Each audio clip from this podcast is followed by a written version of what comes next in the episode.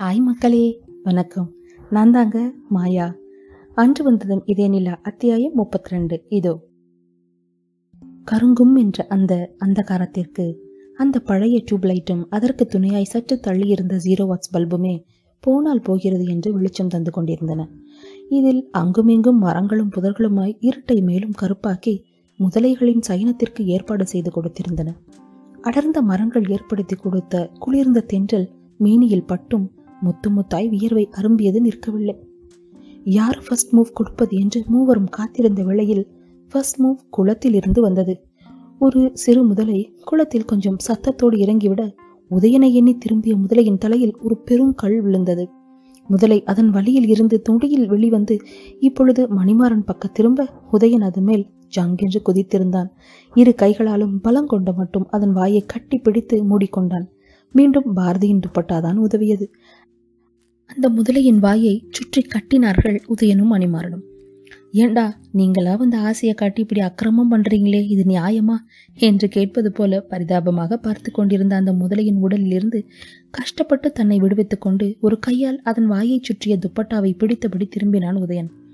சத்தம் கேட்டு இன்னும் சில முதலைகள் அவர்கள் பக்கமாய் வர முயற்சிக்க அதற்குள் மணி மீண்டும் பாரதியை சுவற்றின் மேல் ஏற்றுவதில் முனைந்திருந்தான்.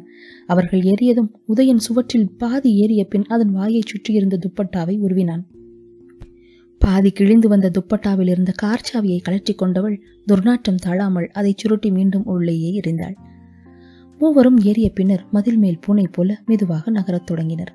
அந்த முதலையும் அவர்களை பார்த்து கொண்டே இருந்தது. இருபது வடி மதில் மேல் நடந்து ஒரு இடத்தில் பாரதி நின்றாள். அங்கே வெளிச்சம் அதிகமாக இருந்தது.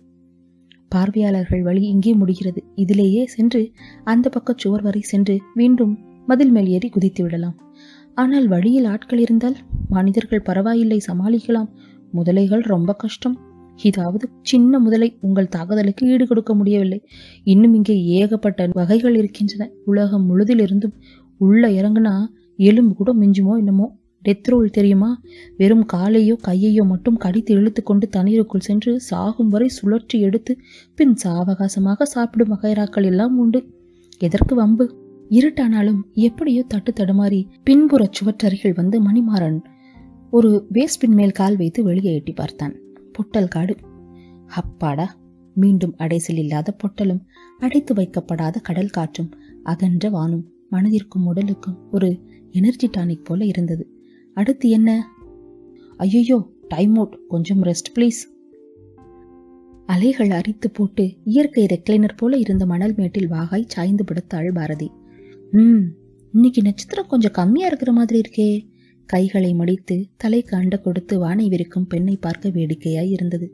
கொஞ்சம் வேதனையும் சேர்ந்து கொண்டது. எத்தனை விளையாட்டு பெண். நம்மால் எப்பேற்பட்ட சிக்கலில் மாட்டிக்கொண்டிருக்கிறாள். ஆயாச பெருமூச்சுடன் மணிமாறனும் அருகில் அமர்ந்தான். பலவித உணர்ச்சிகளுக்கு ஆட்பட்டிருந்த உதயனும் அருகே படுத்துக் கொண்டான். மனதை திசை திருப்ப நினைத்தவனுக்கு திடுமென நந்திவிரமர் நினைப்பு வந்தது. நாளை முதல் வேளையாய் அரசரை சென்று சந்தித்துவிட்டுத்தான் மறுவேளை. நாளை என்று ஒன்று இருக்குமானால் அன்று அவன் அங்கு செல்ல முடிந்தாள். சற்று நேர அமைதிக்கு பின் பாரதி ஜீவா இந்நேரம் என்ன பண்ணிட்டு இருக்காரோ பாவம். ஒரு ஃபோன் போட்டு பார்க்கலாமா? எண்ணிக்கொண்டே ஃபோனில் அவன் அழைக்கச் சொன்ன மற்றொரு பர்சனல் எண்ணை தட்டினாள். சில வினாடி நேர வீணை இசைக்கு பின் ஜீவாவின் குரல் கசிந்தது. ஹே ஐ ஆல்ரைட் குரலிலேயே பயமும் தவிப்பும் அக்கறையும் கனிவும் காட்ட முடியுமா? ஜீவாவின் அக்கறையில் பாரதி நிகழ்ந்து போனாள். Yeah yeah I'm alright how about you இப்போ தான் வீட்டுக்கு வந்தேன். நானாக ஃபோன் பண்ண பயம். யோசிச்சுட்டே உட்காந்துருந்தேன் போலீஸ் ஸ்டேஷனில் தான் இருந்தேன். வாட் நத்திங் சீரியஸ்டா ஜஸ்ட் ரெகுலர் என்கொயரி தான். ஆனால் இன்னும் மஃப்டியில் ரெண்டு பேர் வீட்டுக்கு பக்கத்தில் சுற்றுற மாதிரி தான் தெரியுது. I don't know maybe I'm wrong oh Jeeva I'm so sorry it's okay சரி இப்போ நீங்கள் எங்கே இருக்கீங்க? அதை ஏன் கேட்குறீங்க ஜீவா? நான் வந்து ஒரு ஃபிக்ஷன் நாவலே எழுதலாம். அவ்வளோ thrilling experience just be careful okay by the way இப்பொழுதைக்கு crime சீனுக்கு பக்கத்தில் மட்டும் போயிடாதீங்க. அந்த பொண்ணை இன்னும் தேடிட்டு தான் இருக்காங்க. ஒரு பொண்ணும் ரெண்டு பேரும் அந்த பக்கம் இருக்கிற மீனவர் குப்பம் பக்கம் பார்த்ததா ஒருத்தர் சொல்லியிருக்கார்.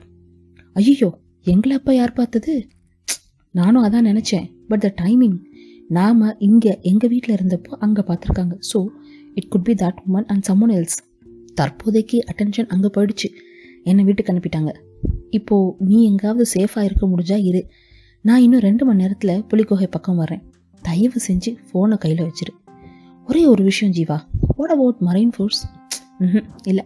தரையில் தான் தீவிரமாக தேடுறாங்கன்னு நினைக்கிறேன். But I can't say you know okay Jeeva take care you too என்ற பதிலை வாங்கி கொண்டு காலன் செய்தாள். சரி நம்ம இன்னும் கொஞ்ச நேரம் யார் கண்ணிலையும் சிக்கக்கூடாது. கொலை நடந்த இடத்துக்கும் போகக்கூடாது. ஆனால் விடியறதுக்கு முன்னாடி உங்களை அனுப்ப நம்ம மண்டபத்துக்கும் போயாகணும். ஸோ என்ன பண்ணலாம்? கடல் வழியா அங்கே போகலாம் உதயன் சொன்னான். கரெக்ட் இப்போ நமக்கு தேவை ஒரு போட்டு அதோ ஒன்றே இருக்கு. ஆனால் படகு ஓட்ட யாருக்கு தெரியும்? உதயன் மெதுவாக எனக்கு தெரியும் என்றான். மணிமாறனும் எனக்கும் தெரியும் என்றதும் மூன்றாவதாய் ஒரு குரல் குதூகலமாய் கூறியது. எனக்கும் தெரியும். உதயனும் மணியும் பாரதியை பார்க்க பாரதி வேக வேகமாக தலையாட்டினாள். சத்தியமா அது நான் இல்ல. நான் தான் குரலில் அருகாமை உணர்ந்து திடுக்கிட்டு திரும்பிய மூவருக்கும் மிக அருகில் அந்த கத்திரிப்பு கைலி.